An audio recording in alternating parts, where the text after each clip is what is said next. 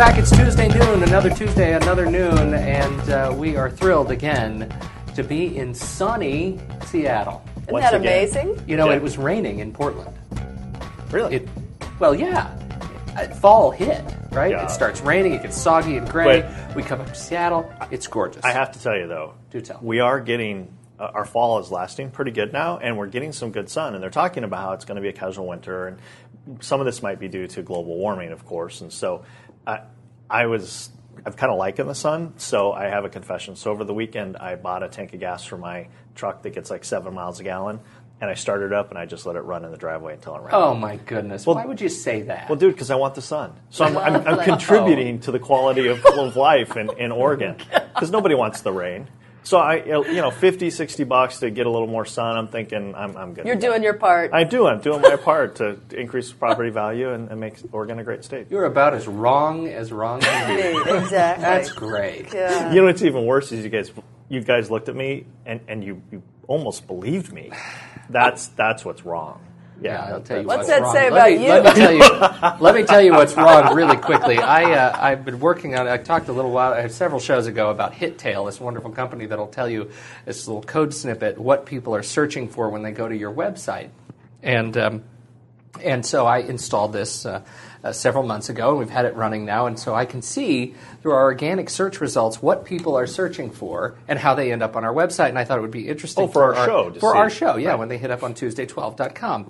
And and uh, let's see, the vast majority of them are searching for Mary Bradbury Jones. And I, I'm sitting here looking for the looking through the the uh, tail here, and it's not just um, Mary Bradbury Jones. It's Mary Bradbury Jones. It's um, Mary Bradbury Jones all written together. It's uh, but then our number one is Mary Bradbury. Look So- at that. Congratulations, Mary. You are the shining star of Oh, Tuesday gosh. noon. Is there one of them? You know, I've been No, working. we're hard. not I've even been- on there. hot Mary Bradbury? Is that what it is? I've been working hard every day. I, come, I come in and search on my name. Doing your ego times. searching every day. Yeah, we're not even uh-huh. on the list. Pete, no. Jamie, no. Mary, yeah. Well, we have another uh, wonderfully interesting topic today. It seems like we derailed before we even started. Uh, we did. yeah, we, we seem to be going down this trend of talking about globalization, internationalization. Well, and it's I- certainly timely, isn't is it? timely. With all the things that are going on in the world, I, I, Iraq, Iran, Afghanistan, South Korea, North Korea, I mean, everything. Truly. And, and so we have another global expert today. Uh, his name is Shabbir Karim, an international trade expert, import export expert, I would say. Uh, the- no. no, maybe more so than the rest of us. Oh, well, I have some expertise. I Yes. wouldn't consider myself. Uh, University of Phoenix faculty member as well. What kind of things do you teach for us? I teach uh, international business uh, at the MBA uh, program. I also teach global business strategies, management 448 at the undergraduate level, and then uh, a few social sciences here and there. What's your what's your country or area of expertise in the world? Are you all over or Asia or? Uh, I, I, I think my expertise, uh, you know, if I, if I um, because of my travels and my business, and I read up a great deal, would be China and India. Okay. Excellent. Excellent. So tell us a little bit about what you're doing, your business and, and background, how you got here at this point, and Okay. Uh, I I was born in Pakistan. Uh, my parents had moved to Pakistan from India uh, during the partition. Uh, you know, they left their home in India, had to make the trek to Pakistan, start all over again. I attended an American Catholic school in Pakistan, and then we had a civil war. And during the civil war, once again, we made a move. We moved from Pakistan to Bangladesh. And, uh, you know, Bangladesh was, um, the early years were very difficult. And so we started to make a move, and we, our family eventually moved to England and the United States. And I had applied to two universities in the USA. One was Clark University in Massachusetts and University of Oregon. The University of Oregon gave me a tuition scholarship, and at that time, that made all the difference. So I ended up going to University of Oregon. Uh, eventually, got my master's in international studies, and uh, then it was a logical move. At that time, uh, the Oregon economy wasn't all that great. It was centered on forest products. Uh, Nike was just beginning. Uh, Tektronix used to hire a lot of people, so I figured that it made more sense for me to move to a place like Seattle. I came to Seattle, um, started uh, getting involved with an organization called the Washington Council for International Trade, the World Trade Club, and the Washington Department of Commerce. And I noticed that there was an opportunity that uh, USAID, the United States Agency for International Development, uh, had procurement open for small businesses. So I started a small company and I basically would bid on projects that would not require a tremendous amount of capital. And Manufacturing projects, or what, what sorts of projects? I I, am not familiar with how USAID uh, well, works in this capacity. USAID basically um, will transfer goods and services to certain countries. Mm-hmm and and they're basically geared towards international development, and so it's open for bidding. So what I would do is I would look at the uh, circulars and see what were the opportunities, and if I saw a situation where uh, there was a project that required ten different manufactured goods to be packaged together, then I saw an opening. And my first project was supplying audio equipment for a radio station in the Dominican Republic. So I started calling everybody. Uh, I looked at the Thomas Register. Uh, it was a bit of a tedious exercise, but then since I had no overhead, I had the edge. So I put it together and basically uh, took care of the shipping and then received a check from USAID. And that gave me the uh, understanding of how the bureaucracy works. And the bureaucracy is very different from the private sector. Uh, document, you have to be on top of documentation. It has to conform to basically U.S. government uh, standards. And uh, I, then I started looking for uh, other opportunities like um, supplying computers to uh, for a project in India. And again, this was you know we're talking about the 19 uh, the late 1980s where it was difficult to import computers into India mm-hmm. because India was basically run like a socialist uh, democracy.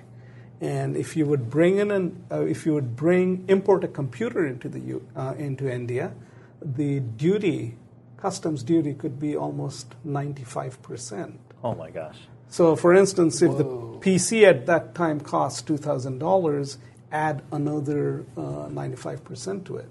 So the when the Indian government would seek uh, economic assistance, they'd say, oh, "We need computers." or we need uh, things that um, you know will not have to go through that duty process. And India was extremely far sighted that it saw that there was uh, India had a pool of design engineers. I mean, historically, after the Soviet Union, the largest number of design engineers that would graduate would be in India and unemployment was very high for, uh, for India. So they made a logical move, which was to go basically into the IT industry. And now we're seeing the results. I mean, it's become a formidable, uh, how would I call it? Uh, they're, they're, they are a software superpower, mm-hmm. no question about it. Certainly, we've outsourced a lot of things to them. Yes. Yeah. yeah. Very cool. The uh, import export that you do now, then, so out of the USAID, are you doing private sector stuff? What are you?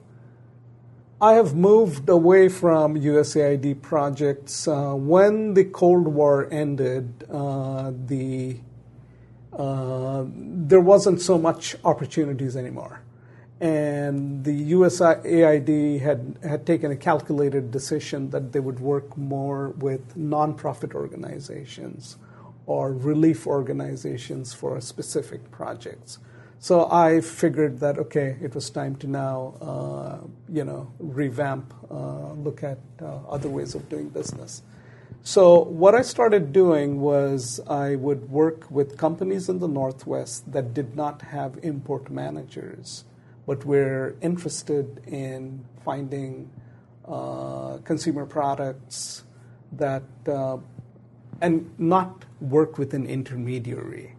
So naturally, they, you're now talking about smaller companies. That's correct. Small to mid-sized That's organizations. Correct. That's correct. So I'm a small company. I want to import some kind of product, or even have a product manufactured to my specifications. I don't know where to start, so I would come to you. Exactly.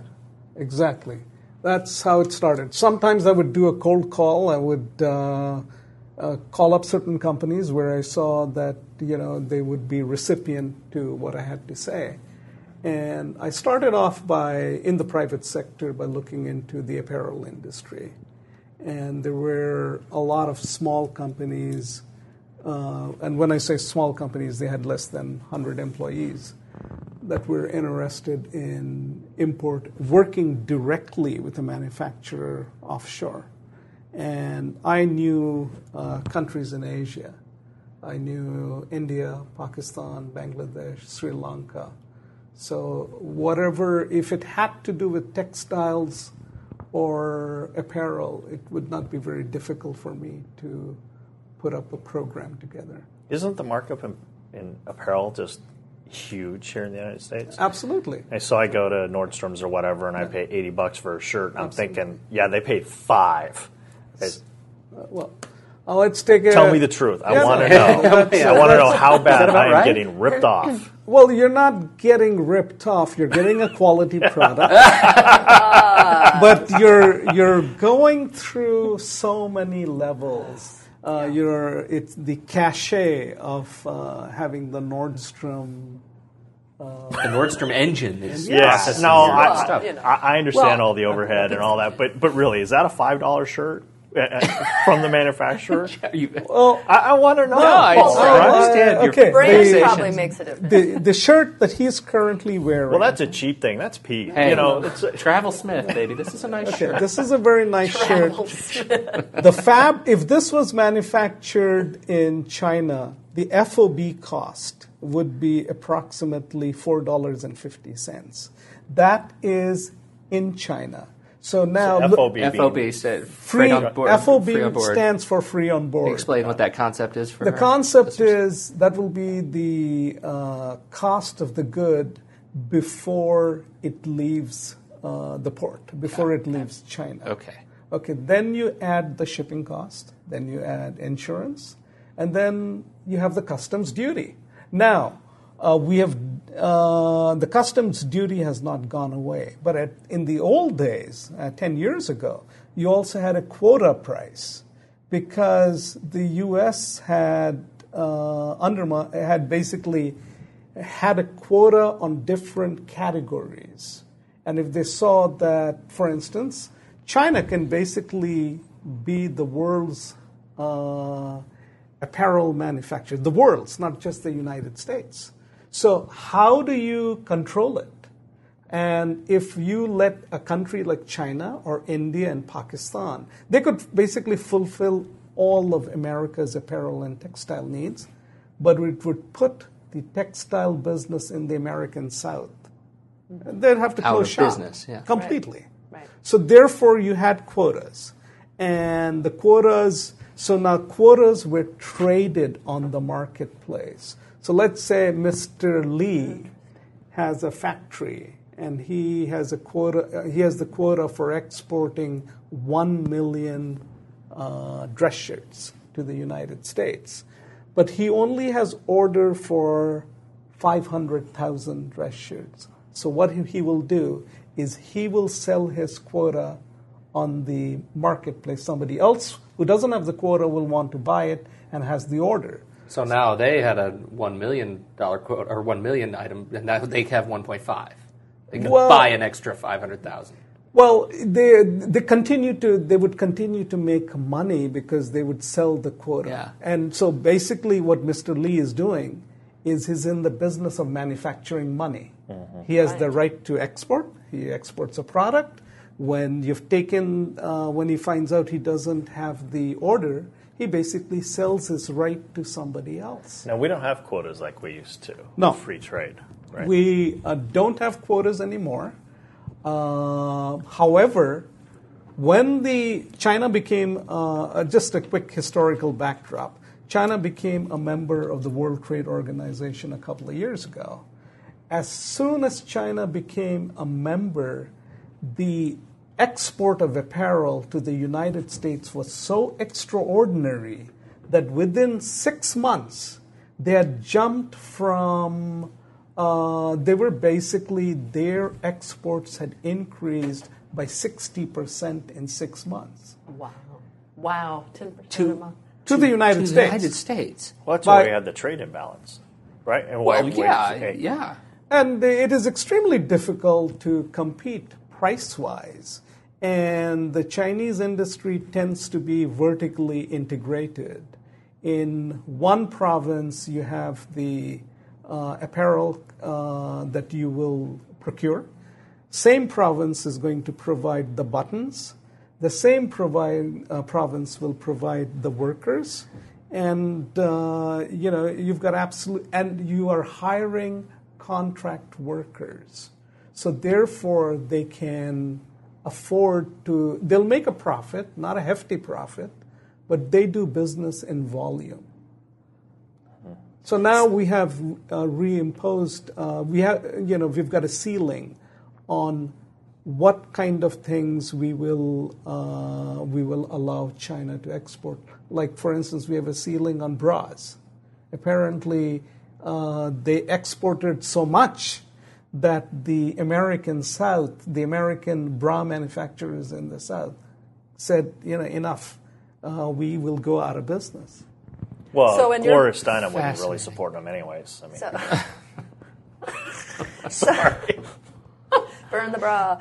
Um, so, in your opinion, what do you think? Was is having quotas a good thing, a bad thing? It depends from whose point of view. Let's talk about from yours. Yeah.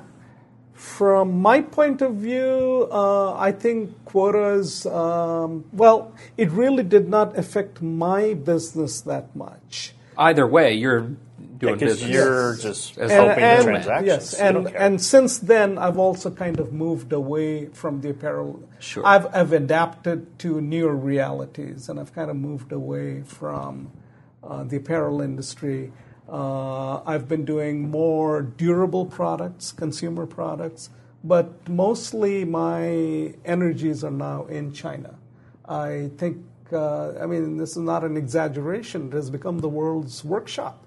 So if it's uh, everything from electronics to that paper turkey that you see in Thanksgiving, On the table. all- Those little. Is oh, it- wow. Well, It's- isn't that a bit of cultural irony? Yes, isn't it? So, okay, so you've spent a lot of time in China. You were telling us before the show you've been there over 40 times. Yes, yes. So, um, why don't you tell us a little bit about China? I know that, of course, you know a question that everybody has over here. uh, We asked uh, a, a guest on another show the same question: was you know, are there really kids working in these factories? What are the factory conditions like? And I guess a broader question in general: What do you see as a, is really America's biggest misconception about China? Okay. Well, um, you know, you're the you've already alluded to the problem of child labor. So let me let me address that. Uh, I think we forget. I think we forget that China is still a communist country, and since it is a commun- it is a communist country. If you walked over to uh, a Chinese businessman and if you asked him what is your um, philosophy, what's your ideology, he would say, I'm a market socialist, which means he believes in the free market, but he also likes certain things from old school socialism. So, in, in a sense, they are, uh, in a sense, they are a lot like the Euro socialists. They have a lot more in common with them. But when it comes to money, they are, um, you know, they are extremely aggressive. They are more capitalistic than any country on the planet. So this has evolved. But in the situation of child labor, there is very little incidence of child labor in China because of the fact that it is a communist country. Children are expected to go to school, and they will go to school because the government has, uh, it's a command economy. The government says that you've got to go to school. So, therefore, you cannot get kids who are 10 years old or 11 years old to come and work in factories sewing buttons. Because they're busy with compulsory education until Absolutely. until how old? 15, 18? Uh, you, it is uh, education in China is basically free up to the university level, but now some private universities have come up. So, and like all private universities, if you're going to pay for quality education, then you will have to pay. And so the middle class, the middle class are looking for newer and newer opportunities. Uh, the middle class want their kids not to go to any humdrum uh, elementary school, but they want their kids to go to a private school where, and private schools, the biggest market that I've seen in China, because I always see, I you normally go to Shanghai, and if you go to Shanghai, you will see that it's, it has started to resemble Hong Kong because there are so many young American, Europeans, and uh, Japanese people there. Mm-hmm. And there are a large number of people from England, Australia, the USA, and Canada who are teaching English as a foreign language mm-hmm. because they, you know, what they've seen is because of the Cultural Revolution, and because it was isolated from the world community, that they had not been able to master English. So now they're in a very quick program to do all that. So, uh, again, this is a long answer to the question about uh, child labor. You won't see child labor in uh, China, and the workers are primarily from the rural areas. They move to the big cities on the East Coast which are uh, Be- you know Beijing, Nanjing, Shanghai, Hangzhou, and then going down to Guangzhou. So the east coast of China is very well developed, and the rural folks will move there because they're going to make more money. Because in the interior of China, people are still making two dollars a day, roughly, roughly around two dollars a day. Wow. But if you look at a country like Bangladesh, yes, you will see, uh, and I've gone to many factories there, you will see children who are 10 years old, 11 years old, working or helping out in the apparel industry. Helping out? In the sense that most of the people that work in the apparel industry happen to be women.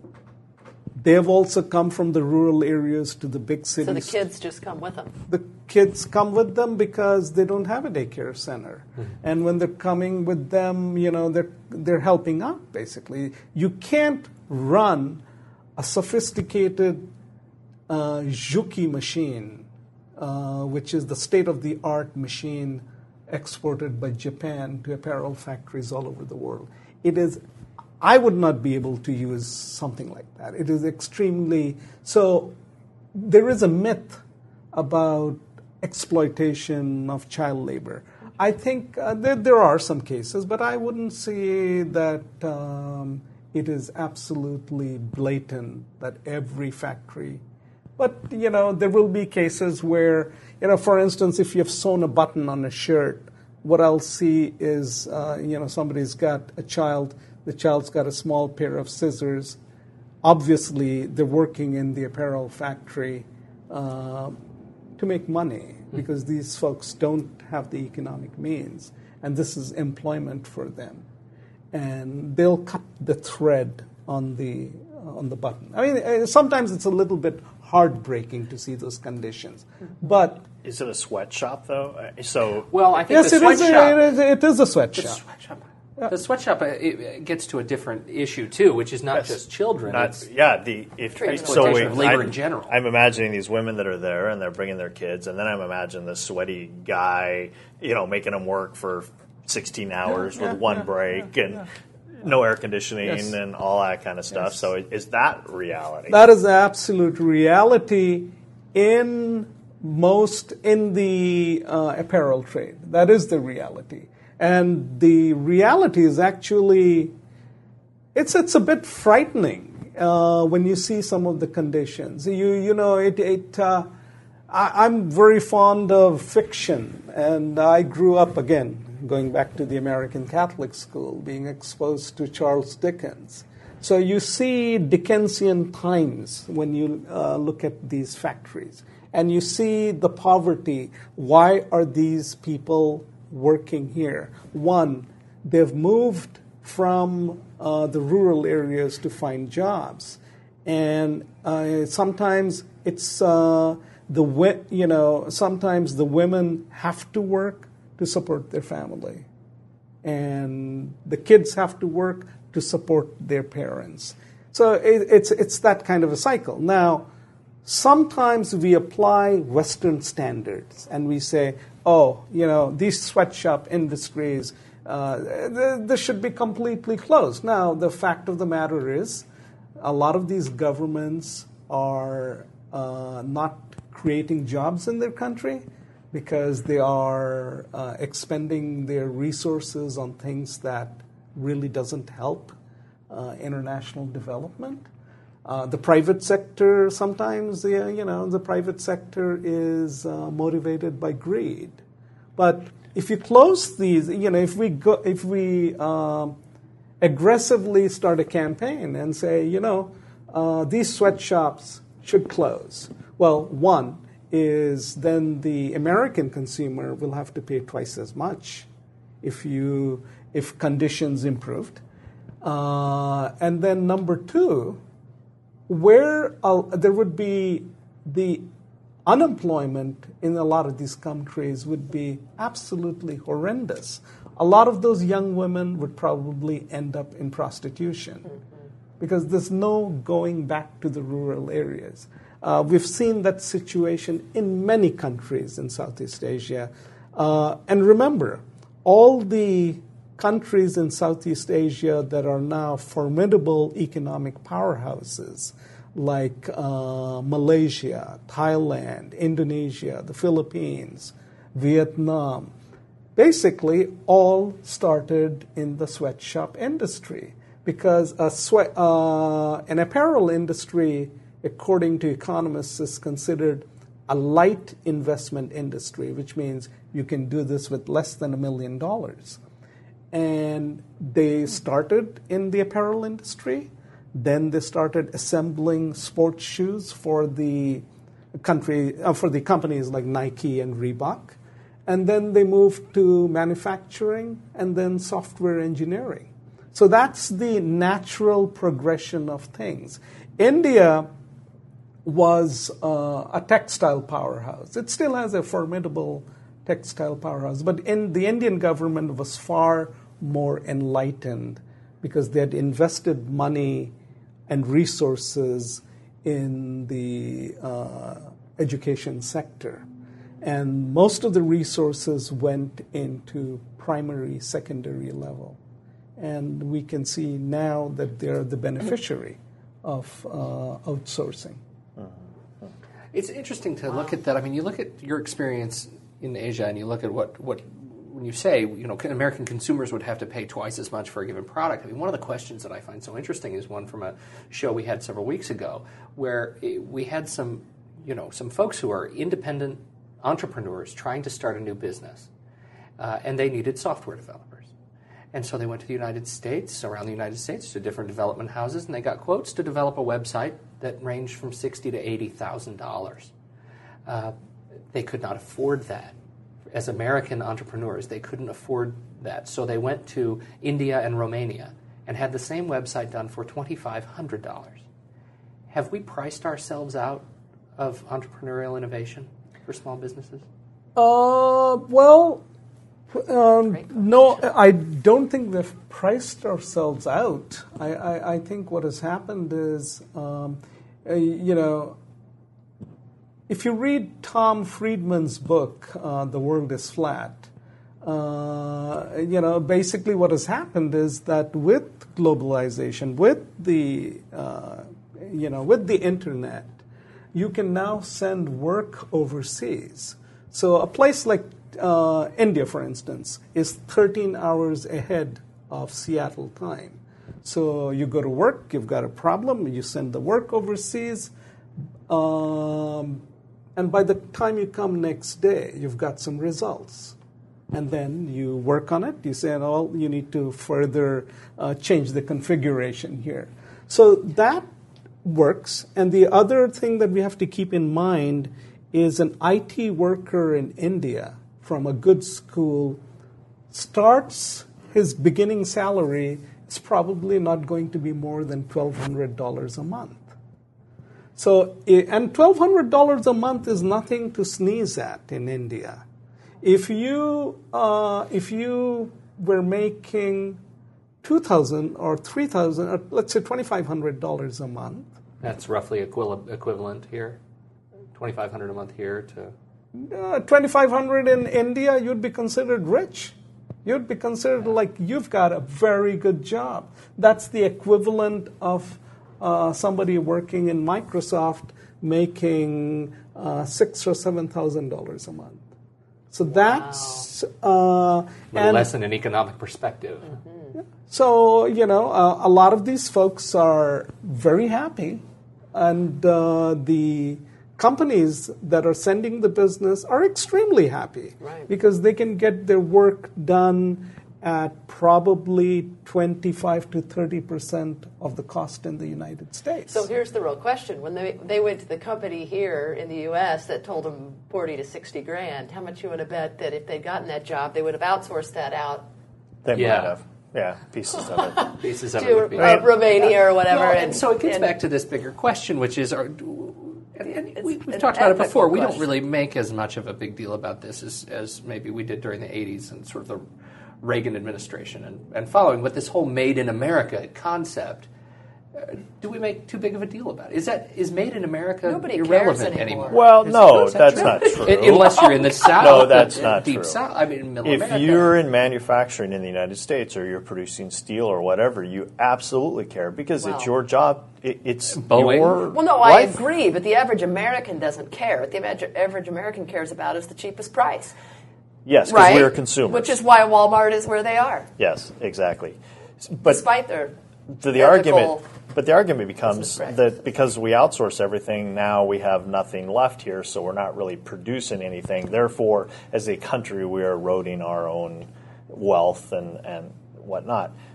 I, I don't necessarily buy that argument, but certainly short term, there is a price to be paid for outsourcing for the people who are those manufacturers. Okay. Uh, again, uh, let's look at history. The time when Amer- in the 1950s, America was the world's workshop American products. The 50s, I mean, there, there will never be a time like that again. The 50s, America basically manufactured 90% of capital goods that were exported all around the world. Right. It was it was wood and steel, everything, and everything, yes. plastics, consumer electronics, and agriculture, major appliances. Sure. Uh, agriculture, we still uh, continue to be uh, formidable, but we have we're no longer a manufacturing nation and we have become extremely specialized. We are involved in technology, uh, and the reason why technology companies will always flourish in the USA is because of venture capital available. And uh, we are into avionics, we're into aerospace, we're still, you know, we continue to be do very well in the automotive industry, in agriculture. But basic humdrum manufacturing, like apparel, shoes, baseball caps, uh, the lap, the case luggage, those things.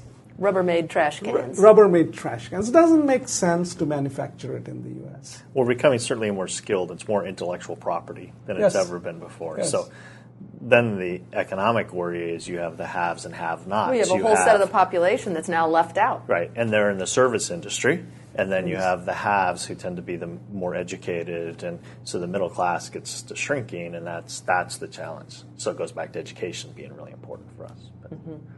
Yeah, But just makes you wonder when will be the point that we've, I, I don't know, that we, we've outsourced so much and we've, I just worry Well, about yeah, that. I mean, that with, before no, you, with, you with a it- shrinking middle class and a and sort of a service and a and a uh, sort of executive class, then what you have left is this is a, a group that's out there to farm out business to other countries, and how long can that last? You know, yeah. I, mean, I don't tend to always go down the gloom and doom. Well, no, I- but but I I, I agree so funny with 'cause Shapiro. it's so outside your personality. it is. yeah, the quiet one in the back of the room that raises their hand. Yeah.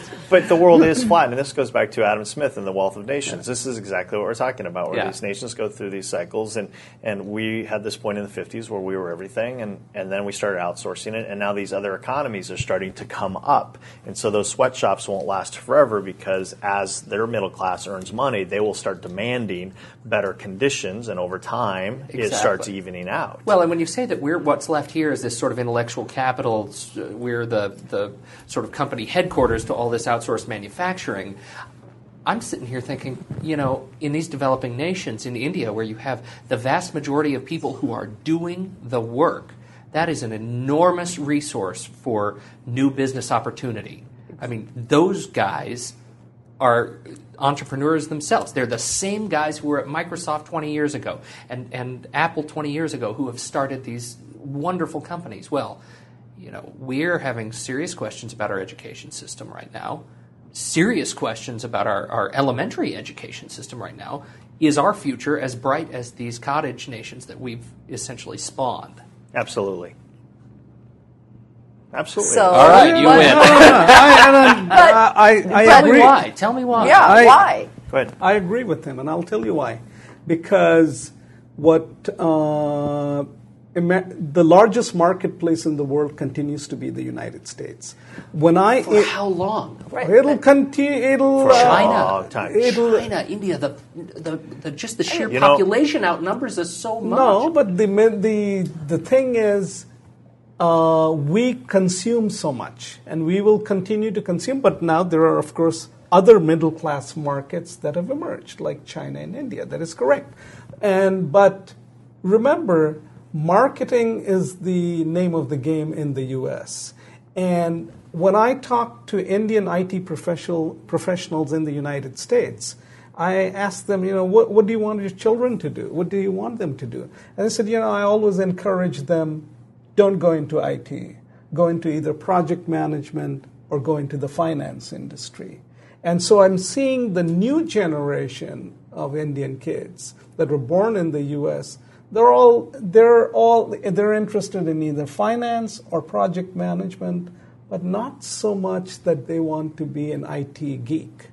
So there is a shift here, and uh, the United States is probably the most important, being the leading economic power will continue to be a magnet for talent coming to the United States and will also be uh, the leader of outsourcing work, basic manufacturing or tedious IT work or back office work to countries that can do it at the fraction of the cost. Right, but what's going to happen when eventually, i instead, we'll just bypass the company in the U.S. that outsources it and go directly to the company in India? I think that's kind of where you were, which is they yeah, will start to create new business and pretty soon time. shove Right. America Sure. out of the way.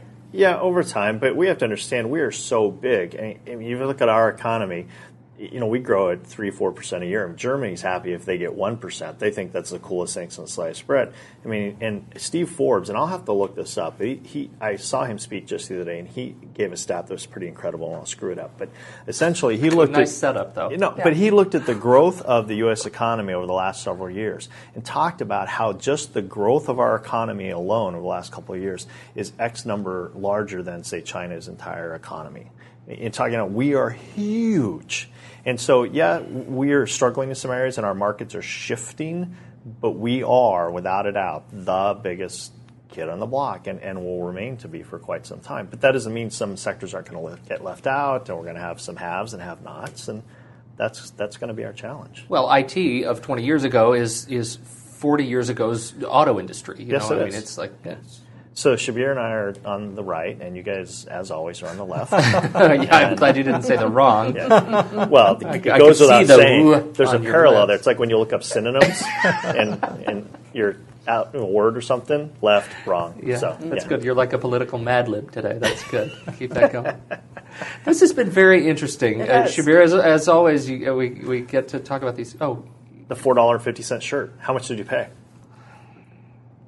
It was a gift. no, I, honestly, you it was eh, honestly, I, I Smith. knew it was, it was. My wife got it for me, and But I what picked would it it out. It was fifty-eight bucks. 58 bucks. $58. But it doesn't wrinkle. I mean, I could just, I could pour Oh, a my of gosh. red wine on this That's shirt, and it they would just. They- bounce off. it bounces products. off, and would soak right into your cheap shirt. So that who? you're wearing. Okay, It's not a so cheap if, shirt. If this Well, maybe was it is. four fifty, four dollars and fifty cents in China, and so probably the person who made it, what I'm going to say, got paid ten cents. I mean, if you're thinking they make two bucks a day, and it probably took what twenty minutes to make that shirt or something. Well, people in the apparel industry uh, work in the apparel industry because they're making maybe five dollars. Oh, so they make more. Okay. five dollars or ten dollars a day, but they have to crank out a lot of shirts. So we know though that we had shipping costs, we have some customs costs. So and then TravelSmith charged fifty. So who's really in the end making the most profit? The the, The middleman. corporation, the corporation, Oh, the corporation. Yeah, See, the so- retailer wants wants fifty points. So at fifty eight, they're looking at that costs them twenty or something Right, like that. right.